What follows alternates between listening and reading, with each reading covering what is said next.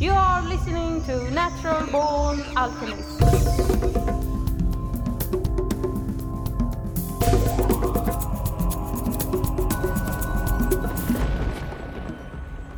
Welcome to episode number 280 of the Natural Born Alchemist podcast.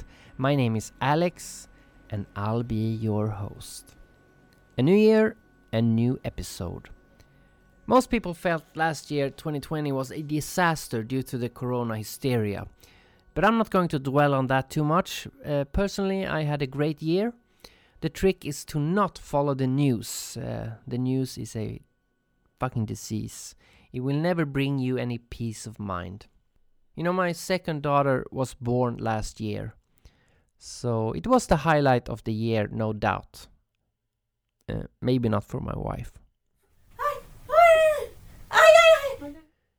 But if you feel you had a troubled year, maybe I can give you some perspective. Terry Virts is a retired astronaut and colonel in the United States Air Force. On episode 1577 of the Joe Rogan Experience, he said the following.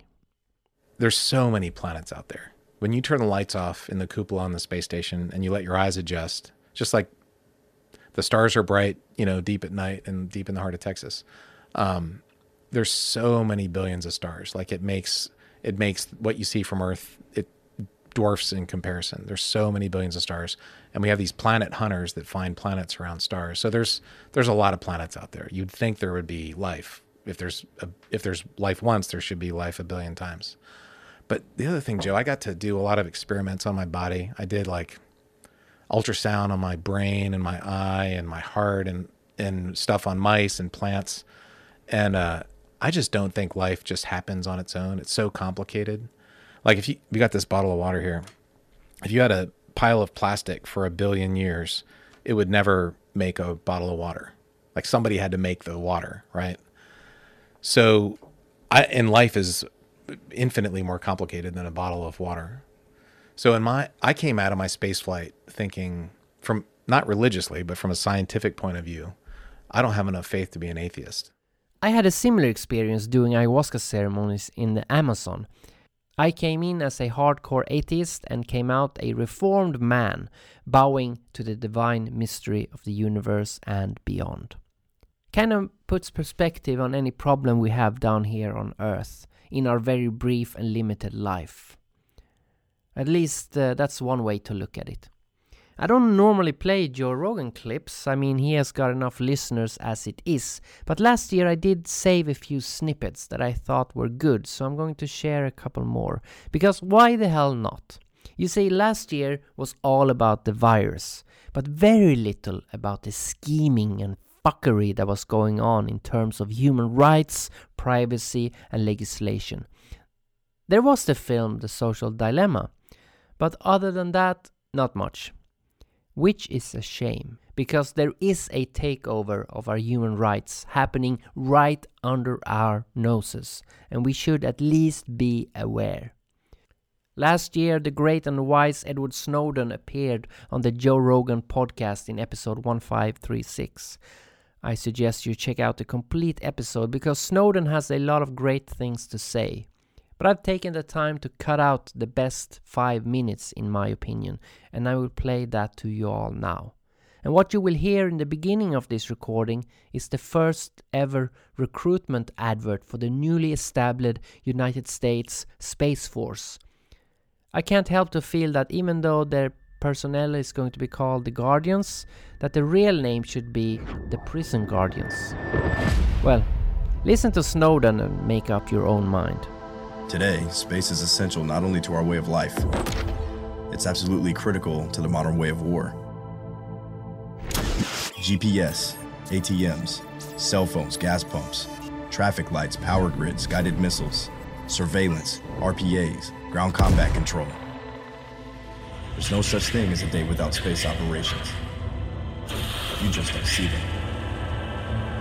Earth is only half the battle. Cyber attacks are jamming of our satellites. Microsatellites that can create a debris field. 17,000 miles an hour, this metal the size of a coin could get weaponized. Like right now, Google and Facebook, they do a great job keeping other people from spying on your communications. But if Google wants to rifle through your inbox, right, if Facebook wants to go through all your direct messages and give that to the federal government, like you tap one button and boom, they've got all of it. It happens every single day. Well, companies like Facebook have recently realized this is a real problem for them. Because first off, they get all these censorship demands that you've seen where like there's deplatforming requests. And if it happens in one country, right, like if the U.S. Government is allowed to decide what can and can't be said by this person on this platform, or the U.S. goes, look, we got a court warrant. They said, or a judge said, we think this person's a criminal. We want you to hand over everything you have on this person. And they do it, right? Facebook does this. Well, guess who's next, right? The Russian government shows up at the door the next day. The Chinese government shows up at the door the next day. And if these companies don't play ball, they get shut down in that country. They can no longer operate.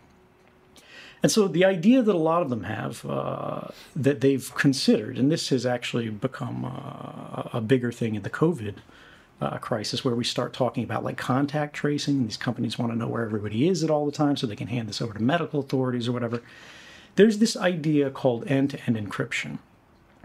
Which what it means is that when you send a message, you know, when Billy sends a message to Bobby, Billy and Bobby both have the keys to unlock that message. And it could be sent through Facebook. It could be sent through Google. It could be posted, you know, on a bulletin board in the town square. But without that key, which the people who run the bulletin board, right, the people who own the bulletin board, Google, Facebook, they don't have that key. Only the phones at the end, the laptops at the end, the people who own those, they're the only people who have the key. So if somebody comes to Facebook and says, we want to see that information, Facebook hands over the encrypted message, right? And Facebook goes, well, here you go. Here's our copy, but we can't read it. You can't either. Now you've got to actually do some work on the government side and go get that key yourself. And then you can read it, right? But we can't read it. Congress is trying to stop the basically proliferation of that basic end-to-end encryption technology.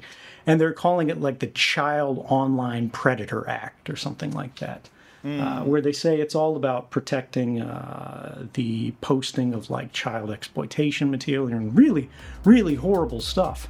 But that's not actually what the law is about. The law is about making it easier for spies and law enforcement to reach deeper and deeper into your life with a simple warrant stamped by any court. People in power, commercially or governmentally, they know everything about us, and we know nothing about them. Everything about us, and we know nothing about them.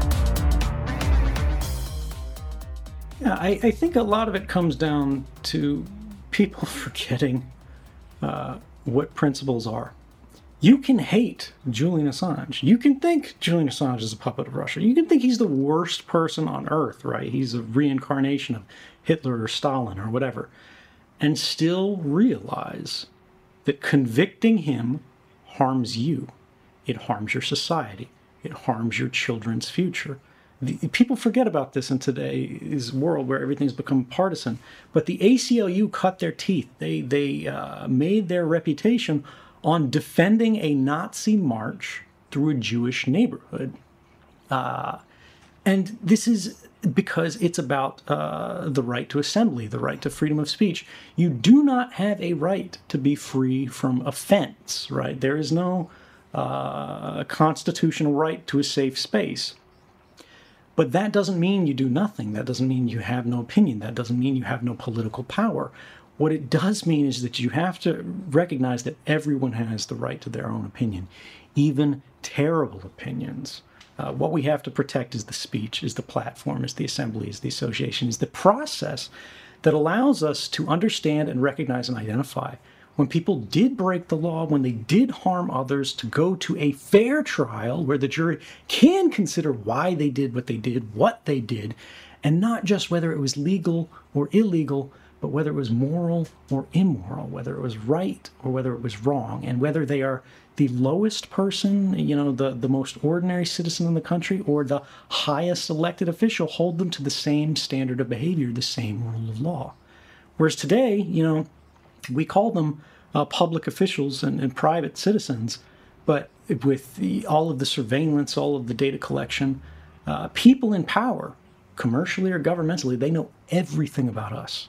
And we know nothing about them. We break the smallest law, we go to jail, we get a fine, we get screwed, we can't get a job, we can't get a loan. But if they, flagrantly abuse their office, their authority, they get a pass. They go on the speaker's circuit, It's all sunshine and rainbows for them. And the way we change these things is remembering our principles and being willing to stand and defend them. People in power, commercially or governmentally, they know everything about us, and we know nothing about them. And we know nothing about them. If you are an American, I suggest you Google EARN IT Act of 2020. What fucking nerve they have to attach basically a law against end-to-end encryption with a law to stop pedophiles.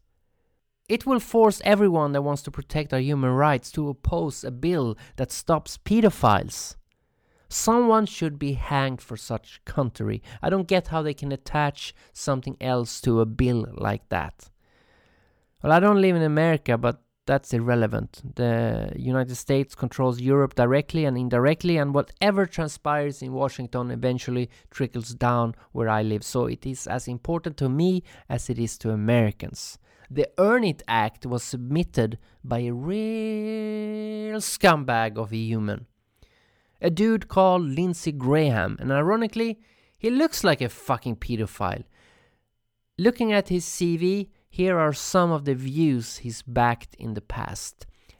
Limit freedom of speech, sanctions against countries that protect Edward Snowden, allow internet service providers to sell their customers' browser history without their permission, less background checks on buying guns, voted against the Affordable Healthcare Act, anti-abortion, opposing gay marriage. This guy is a fucking gargantuan fucktard. I wouldn't call him an oppressor, though. You see, we gotta stop thinking of the 1% as evil or as the enemy. As soon as we create groups, we lose. As soon as we become us and them, we're screwed. But this Lindsey Graham guy, he needs to be stopped. And if we don't stop him, at least we need to stop the EARN IT Act of 2020, because that's trash. That should just go in the trash.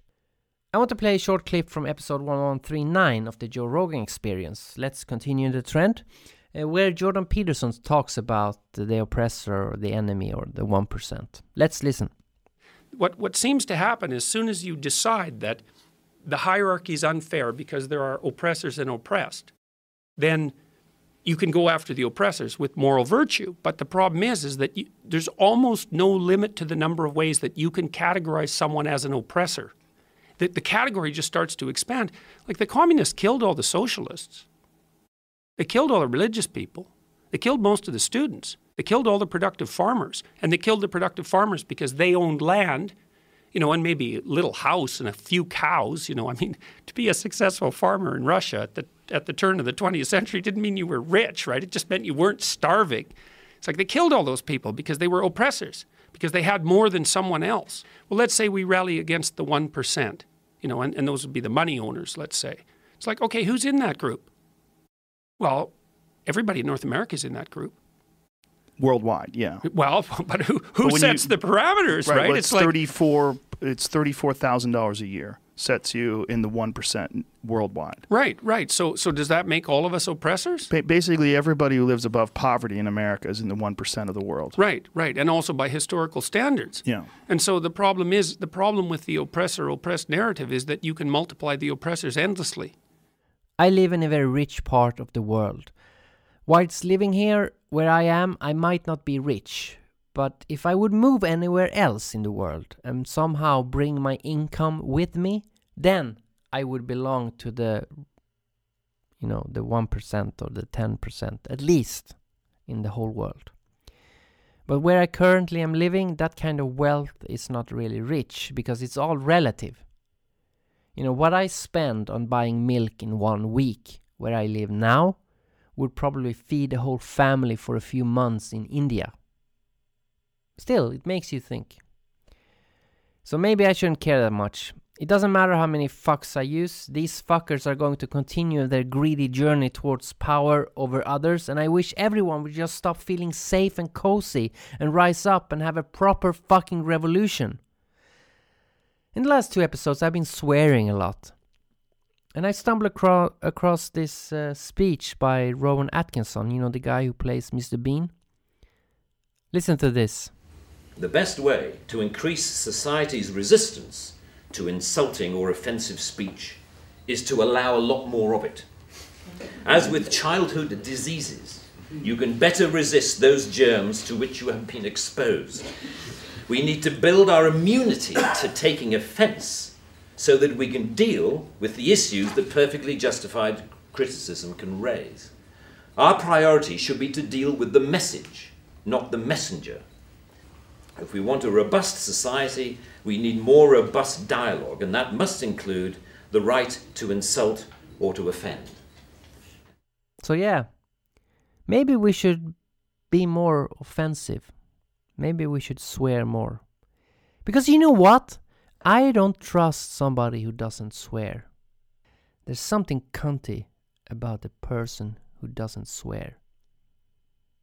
You know, wouldn't it be great if you had a president of the United States who said at the end of his speech, and God fucking bless America.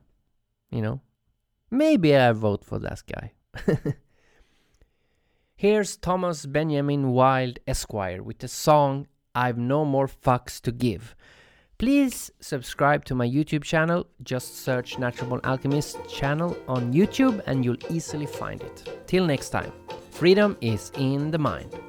I've tried, and I've tried even more. I've cried, and I can't recall what for. I pressed, I pushed, I yelled, and begged in hopes of some success. But the inevitable fact is that it never will impress.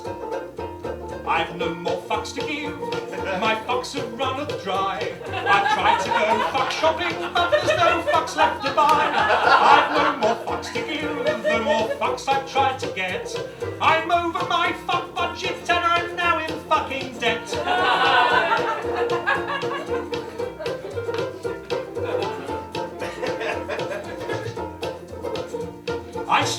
I strive to get everything done.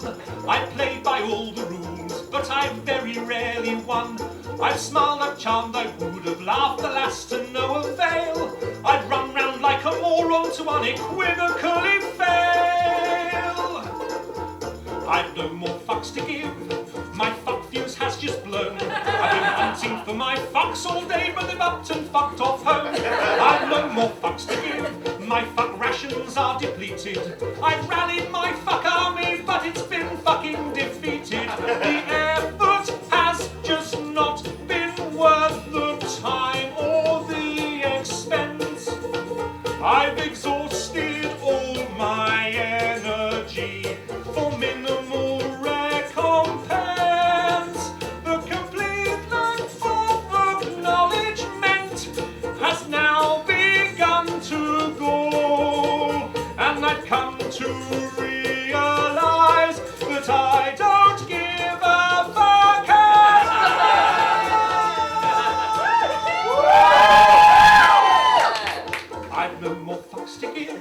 my fucks are blown away. My fucks are now so fucked off they refuse to fucking stay. I've no more fucks to give. My fucks have gone insane. They've come back round and passed me while they're fucking off again. I've no more fucks to give. My fucks have all dissolved. I've planned many projects but my fucks won't be involved. I've no more fucks to give. My fucks have all been